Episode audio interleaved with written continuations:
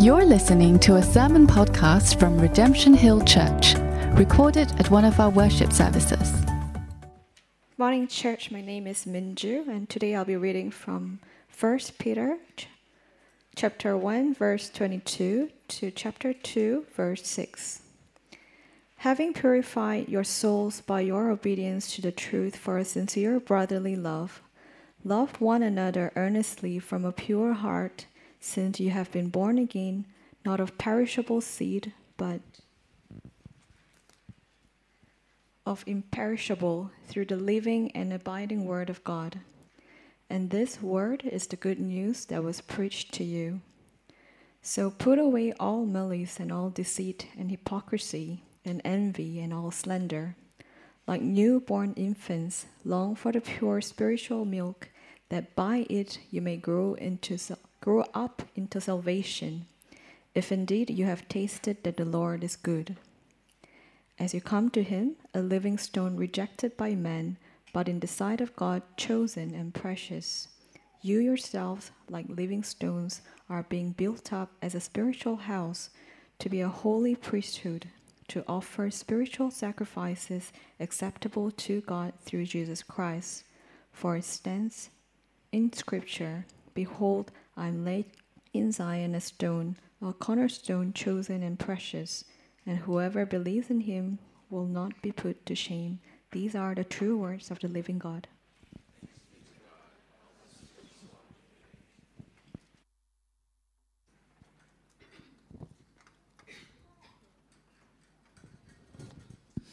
Morning, everybody. I should say good morning, rather. It is a good morning, isn't it? sun was shining. Uh, I didn't get rained on on my morning walk this morning, so it is something to rejoice in. Lovely to see you all. We are continuing in our uh, six part ECP Identity and Commitment series. Sermon one, just to give you a recap, and if you're new here today, just to catch you up, we spoke in Sermon one about what we'd like to be, and we'd like to be a community of grace. We'd like to be God's community governed by, powered by, energized, and directed by grace. That's what we'd love to be here. What flows from that idea are four commitments which we'd like to commit ourselves right up front. Commitment number one, which is what I spoke about last week, was a commitment to taking this message of grace externally to the people outside of this room effectively. Commitment two, which is what we're looking at today, is living this grace out within the family. Within the family. That's the internal. Commitment number three is to take grace in practical forms to marginalized, vulnerable, and poor people of the city. That's commitment number three. And commitment number four is a commitment to us all doing the things which God has given us grace to do. In colloquial terms, flourishing in our personal spaces. Okay, so those are our four commitments. Today we are looking at our commitment to living out grace within the family here. Uh, to begin, I just want to explain this is an idea. The church is both a means to an end and an end in itself. The church is both a means to an end and an end in itself. To put it slightly differently, God is going to use the church as an instrument. It's going to be a means to an end. He's going to use the church as an instrument to love the people of the city or spread the message of the gospel. It's a means to an end. But I don't want that to get lost with this idea that the church itself is an end in itself. Just being the church is a goal we can aim at. Just being the beautiful church is success enough. Whether we impact anyone outside here or not, just being the beautiful church is an end we should aim for. Let me explain it like this there's a road in Singapore which has a big house, and outside this house is a man who has five red Ferraris parked in the driveway. Now, if I was that man and I had one red Ferrari, I would use the Ferrari as a means to an end. I would take my Ferrari to go and do some shopping with it, okay? Means to an end. But if I never used that Ferrari and I just parked it in the driveway and I just looked at its beauty and how perfectly it's made and the color and all these kind of things, that would be good enough for me. That Ferrari would be an end in and of itself. Okay, so something can be used, the means to an end, and something can be an end just in itself. We are aiming at being a beautiful church of Jesus. But here's the problem Chief sinner is me, Andrew Purchase. I sin, you sin, we all sin. And in sinning in a church, we are going to hurt each other. We're going to cause pain. Where there's sin, there's pain and there's agony. And so it's one thing to have this great ideal about being this beautiful church. Reality on the ground is often it's full of pain and full of hurt. So I want to tell you a story of how I have hurt someone in a church. This happened, I have many stories. I'm going to choose one today. This happened many years ago. Uh, someone, uh, not even in this country, someone gave me criticism.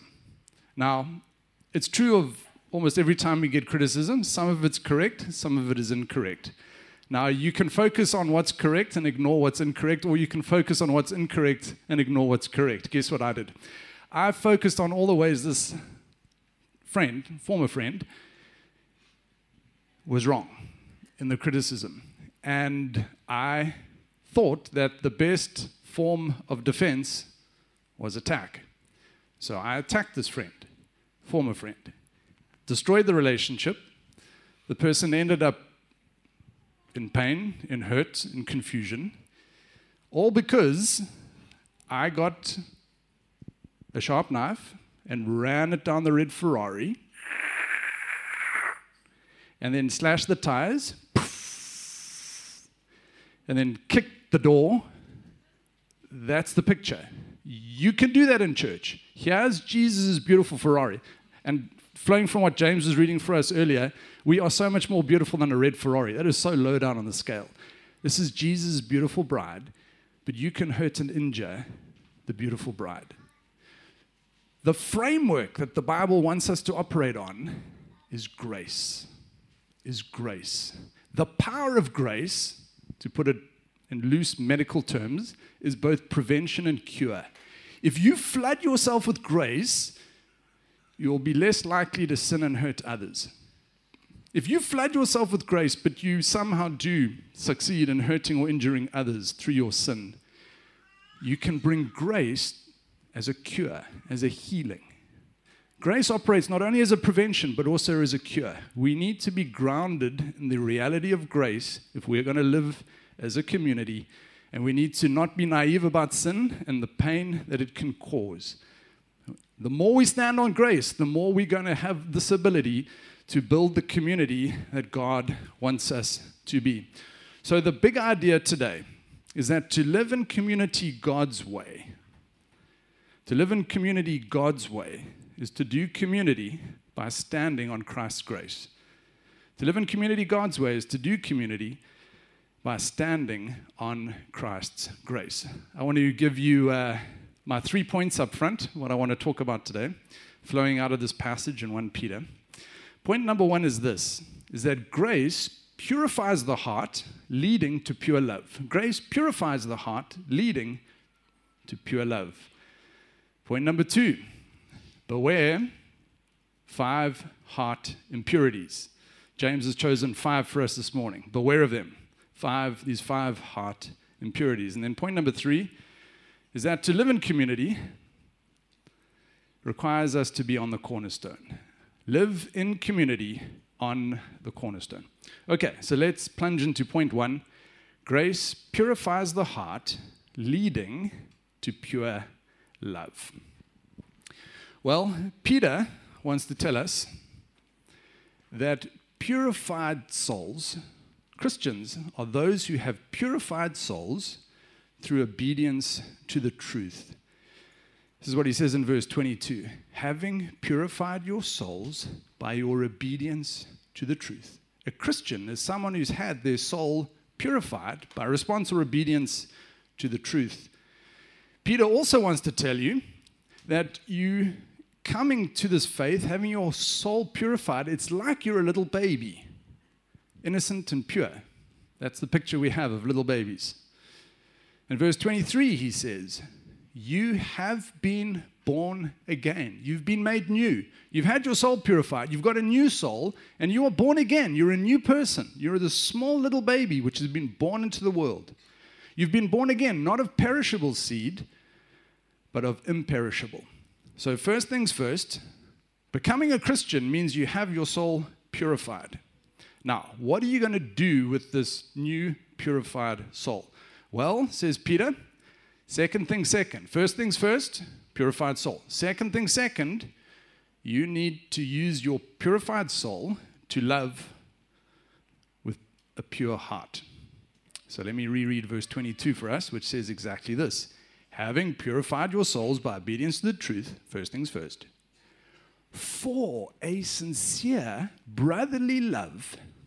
And he has the command. If there's only one thing you hear today, uh, okay, one of two things. This is the first one. Listen to this love one another earnestly from a pure heart. A purified soul leads to loving someone else earnestly with a pure heart. A pure soul must love with a pure heart. First things first, new purified soul. Second thing second, use your, this new purified soul and pure heart to love one another in the church. Third things third, you're going to run out of gas. So, Peter says, What I want you to do, you've had a purified soul, I want you to love with a pure heart. I want you to drink power to help you love people, because loving people earnestly with a pure heart is difficult. And so Peter's counsel to us in verse 2 goes like this Pure souls need pure milk. Verse 2 of chapter 2. Like newborn infants, remember we're born again, we've got a purified soul. Now we need to love each other with a pure heart. Like newborn infants, long for the pure spiritual milk that by it you may grow up into salvation.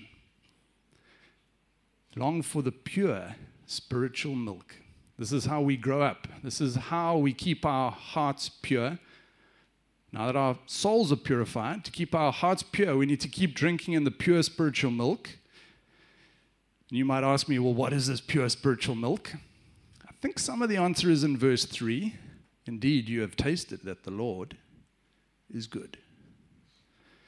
I don't know if you guys remember how I defined grace in the first sermon. Grace is God's favor to me, amounting to goodness in Christ. Grace has got goodness to us. When you've tasted that the Lord is good, when you've drunk that, when it's purified your heart, purified your soul, what flows should be a pure love. But you need to keep drinking this pure grace says Jesus. You've got it. You changed. You're newborn. But now you, you're starting your way out in, in, in, the Christian world. Keep drinking pure spiritual milk. Just keep drinking grace over and over and over and over and over and over again. That's what I want you to do. That way, we're going to keep empowering ourselves to be loving others sincerely, earnestly, from a pure heart. So, the big point here is this to perpetually love each other, we must perpetually drink the pure spiritual milk of grace. Each day, remind yourself, drink the pure spiritual milk that Christ loves you, that He delights in you, that He saved you, that you are born again, that you belong to Him, that He dotes on you, that He adores you, despite all your sin and your darkness and your nonsense. And so, to help us, I have bought some milk. Now, uh, I shall endeavor to drink this. And uh, just to keep you all uh, on your toes, I've also bought a bottle of bleach. Now, which one would you like to drink? I shall uh, drink pure spiritual milk. I'm gulping on purpose so you can hear it. Excellent. Now, what I shall do, dispense with the microphone.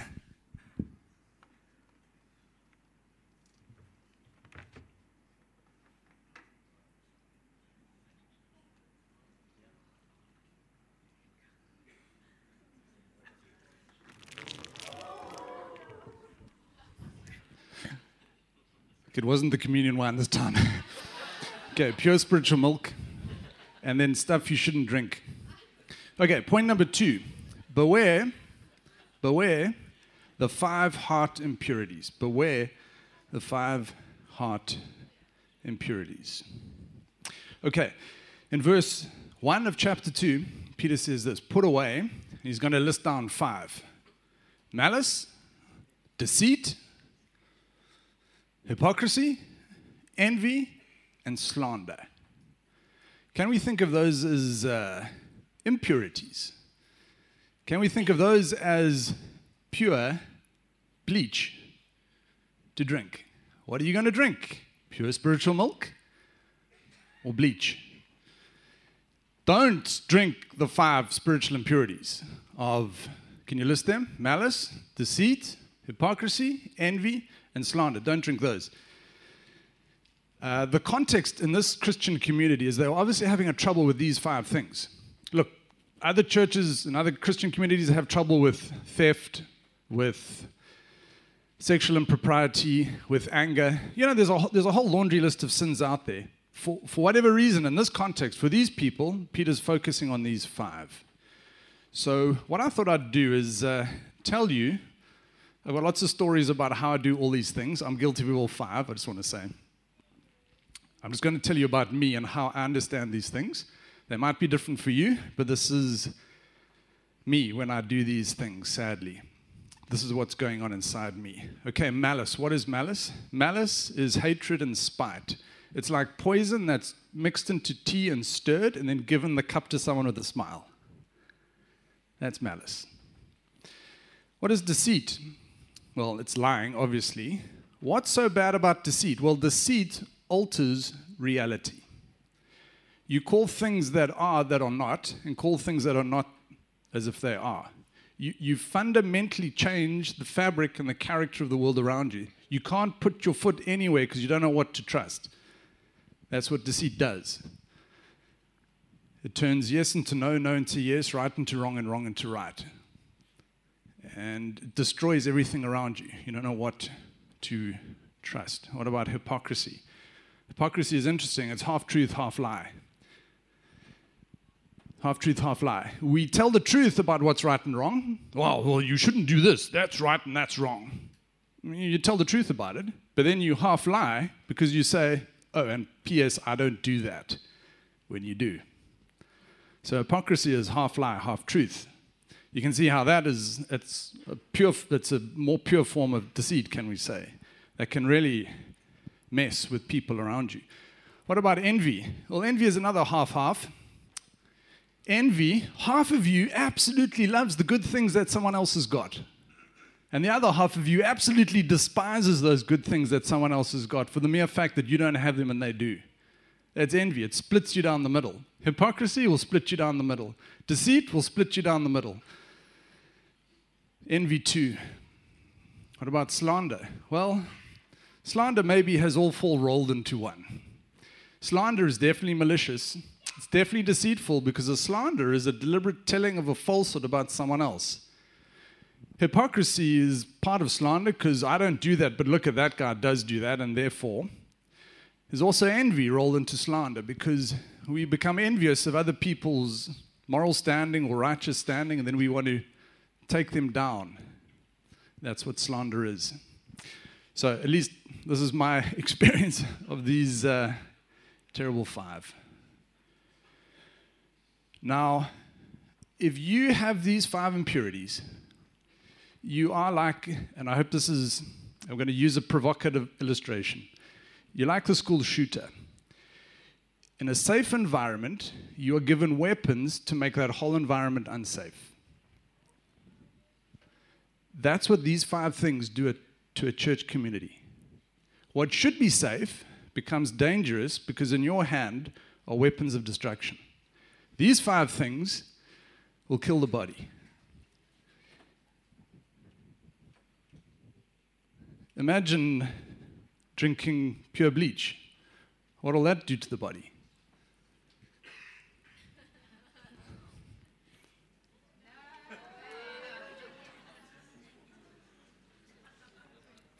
It's just water. Calm down. But I wanted to provoke you. Imagine pouring bleach into your six month baby. That's what these five things do. By the way, when I did that to Jess yesterday, she scolded me. She said, Stop drinking bleach, you're going to get it on the carpet. She's not uncaring. She just knows I'm a joker. Okay, that's what that is about. But you will kill the body if you drink pure spiritual venom. So put them away, says Peter. What causes these impurities? Well, let me tell you again about myself. I think the root is an inability to love myself. Why does these five junk come out? Why do I drink this pure spiritual venom? Well, it's an inability to love myself. Where does the inability to love myself come from? Well, it comes because I don't feel I'm good enough. Where does the feeling that I don't feel good enough come from? Well, it comes from the feeling that there's something, and this is my word, rejectable about me. If you knew what was in me, you would reject me. I've got rejectable things inside me. I'm not good enough because I have these rejectable things. I can't love myself because I know who I am and my junk and my sin inside me. And therefore, I don't know what to do with that. It's going to come out in terrible ways. Therefore, I'm going to drink the pure spiritual venom. You put all of that together in one word, you get shame. You get shame. Let me talk about myself. Malice. Why do I do malicious things? Well, when I think about it, it's this there's something about me that I hate, there's something rejectable about me. And so it's easier to hate someone else to avoid myself. What about deceit? Well, I see sin inside me. I've done something wrong. I've done I know it, I can see it. If you saw it, you'd reject me. I've got something rejectable about me, so I'm going to lie to cover it up so that you don't see it, so you don't reject me. What about hypocrisy? Well, with deceit, I see the sin. With hypocrisy, I don't want to see the sin. And so, to make me feel better about myself, I project that I'm actually very righteous and virtuous, and look, I really hold to these standards. But meantime, back at home, there's rejectable things in my own life. What about envy? Well, I'm not good enough. I've got a deficit somewhere. I'm not rich enough. I'm not smart enough. I'm not good looking enough. I don't have the socio-economic status. There's something wrong with me. Other people have got stuff I don't have. There's a deficit in me. Therefore, I'm rejectable. Therefore, I'm going to envy and despise the good things that others have. What about slander? I'm not righteous enough. There's something rejectable about me. So I've got to take other people down around me so that I can feel better about myself. Drinking shame is drinking pure spiritual venom. And that was what was going on in my first story about that interaction with my former friend. There was something wrong with me. That friend pointed something out in me which I knew was true, which I didn't like. But to get away from that thing, I had to counterstrike. And I had to be malicious to him. And I had to twist things in a way which would make him look bad. And somehow all those five things were working together. But it was like drinking bleach. It certainly wasn't drinking the grace of Jesus. Okay, so what is the solution to all of this? And this is point number three. We need to drink pure spiritual milk. Don't drink pure spiritual venom. Point number three is live in community on the cornerstone. Live in community on the cornerstone. You've got a choice between drinking pure spiritual milk of grace or this other noxious pure spiritual venom. And so, to help us, to help us put away these kind of sins, Peter says to us in verse 4 as you come to Him. Come to Him. You've already had your soul purified, you're already born again, you're already in the kingdom. Now I'm asking you to keep coming to Christ. Keep coming. Don't stop. Every day, come to Him. Remind yourself who you are. Every day, drink this pure spiritual milk of His grace and of His love and of His kindness to you. Drink it, drink it, drink it. Come to Him. It's an invitation from God. Doesn't matter what you've done, what you did yesterday, what you did last night on Saturday, you can come to Him. As you come to Him, it's permissive, it's an instruction, it's a beckoning, it's a summon, summonsing. Come to Him. Come to Him, says Peter. Keep coming. The way is made open. Doesn't matter if you've been malicious or deceitful or hypocritical or envious or slanderous in a very destructive way, keep coming to Him. Keep coming to Him. That's how Peter begins. As you come to Him, and who is Him? Well, He is a stone rejected by men. He is a stone rejected by men. You see, all of the stuff that is rejectable about you, that you have done, you are doing, and that you will do, has been put on Christ.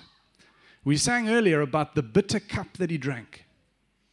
All the bleach in the world, all the vileness, all the sin, all the poison, all the venom, all the noxious stuff which is in us got poured into one cup.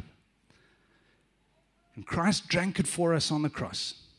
And all of our sin got put onto Christ. And God and men rejected Christ on the cross. God rejected all sin of, human, of humanity in Christ. Christ had to go through this agonizing rejection for all the stuff that is rejectable about you and I. He knows what rejection is. Of course, he was pure, he was holy, he was totally innocent, and yet he had all of that put onto him.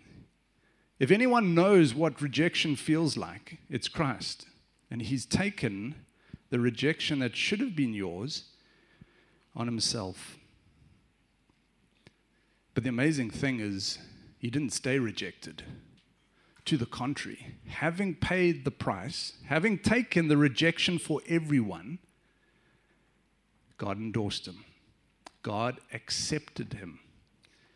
Because he's not a stone rejected by men. Peter says he is a living stone. He's alive. He rose from the dead. He took death, he took rejection, he took all of your sin, and he was raised to life. He's not a dead, rejected stone. He is a living stone. He is alive. He got raised from the dead. And not only is he a living stone, but in the sight of God, Peter goes on to say, he is chosen and he is precious. He has all the delight, the love of the Father poured onto him. Having paid the price, having gone to the cross, having taken your rejection upon him, he then receives the ultimate affirmation and acceptance, being called chosen and being called precious. The most precious thing in the universe to God is Jesus Christ. And if you are in him, you too become precious and accepted to the uttermost.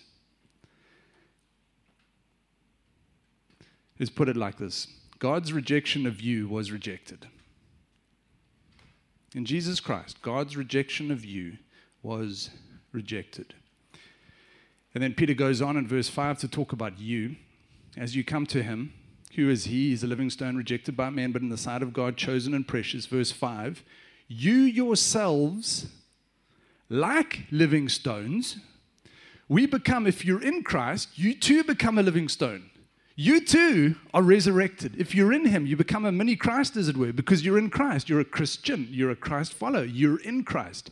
You too, when you come to Him, get your spirit resurrected. Your body will be resurrected one day. It's not at the moment. But your spirit got made alive. Remember, we read, you're newborn. You are living. You are alive. Your punishment has been paid. Your rejection has been rejected. It's over. All your sin doesn't count against you. You're a living stone too, like Him, if you're in Christ deep truth of the faith.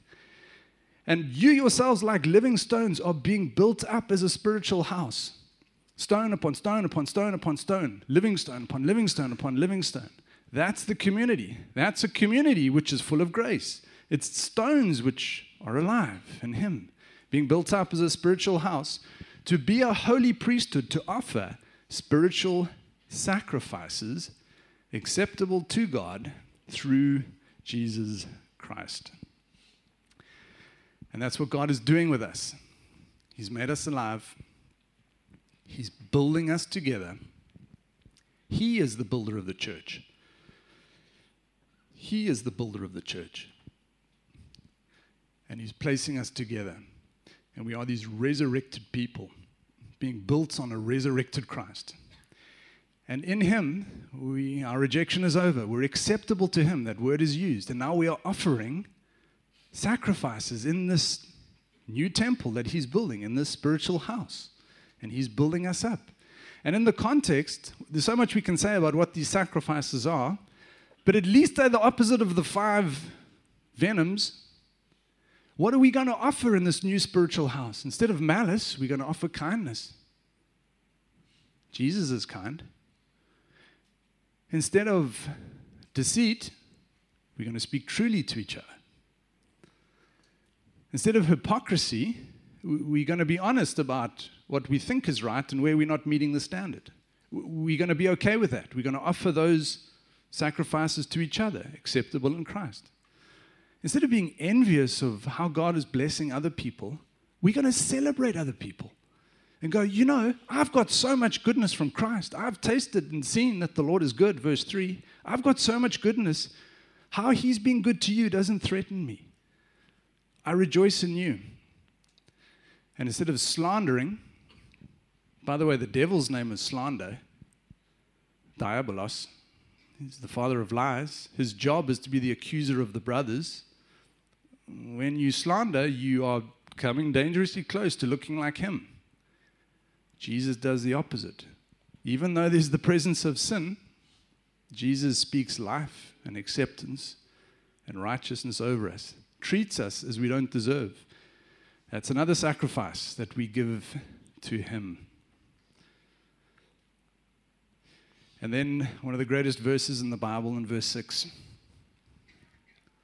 To sum it all up, he says this just to tell you, wrap it all up about what I'm saying, he says in verse 6 For it stands in Scripture, Behold, I'm laying in Zion a stone, a cornerstone, chosen and precious, and whoever believes in him will not be put to shame. Whoever believes in him will not be put to shame. So much of our sin towards other people in the church is driven by our own shame but feeling like there are these rejectable things in us. Can we build an environment which is safe? Can we stand on Christ and receive the acceptance of Him, where, where we can be honest about who we are, where we're at, what's our junk, what's our sin, in an appropriate way? You see, this is anti shame.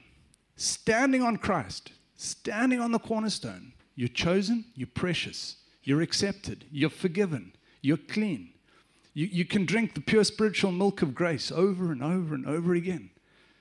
You can be dealt with by God with all favor, with all kindness. You can be regarded as the most precious thing in the universe. That's biblical truth because you're in Christ. And Christ is precious to God. And from the cornerstone, you can live out a life in community. So here's the conclusion there's a big difference between a grace community and a community. There's a big difference, a cosmic difference between a grace community and a community. If you take grace out of a community, you're going to have a lot of mess, a lot of poison, a lot of venom. There's a big difference between a community built on grace between people who want to root and stand themselves on the cornerstone and those who don't. And then I believe this to be true.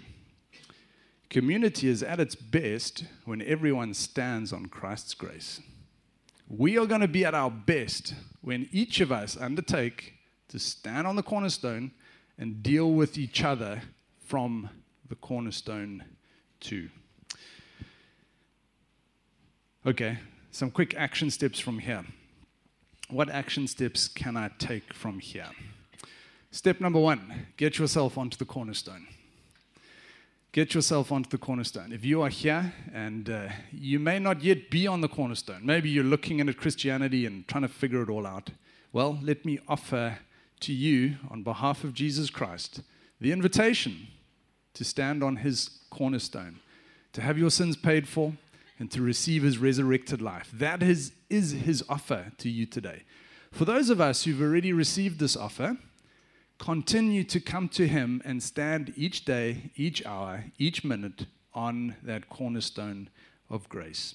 Step number two if you have hurt someone because you have not been standing on the cornerstone and you've conducted a relationship, like the story I was telling you earlier, and you've hurt someone, then on the cornerstone, you need to ask for forgiveness from God first. And if you ask for forgiveness on the cornerstone, you're guaranteed to receive it. That's the wonder. There's nothing God can't forgive you of. And then, as appropriate, you might need to rectify with the other person. Step number three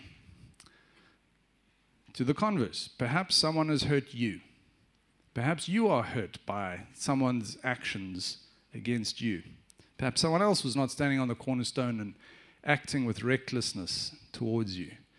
Well, stand on the cornerstone and know that you are precious there. And being precious in God's sight there, what will flow is healing, and what will flow in due course is an ability to forgive.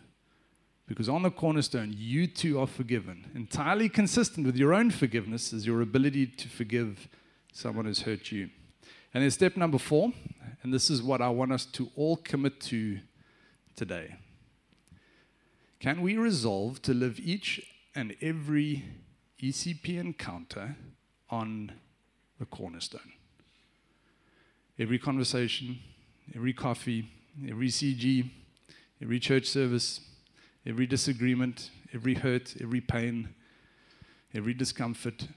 Can we resolve, each and every one of us, to locate ourselves on that cornerstone and then to deal with each other as appropriate? Amen. Shall we pray? You've been listening to a sermon podcast from Redemption Hill Church. You can find more of our sermons online at www.rhc.org.sg.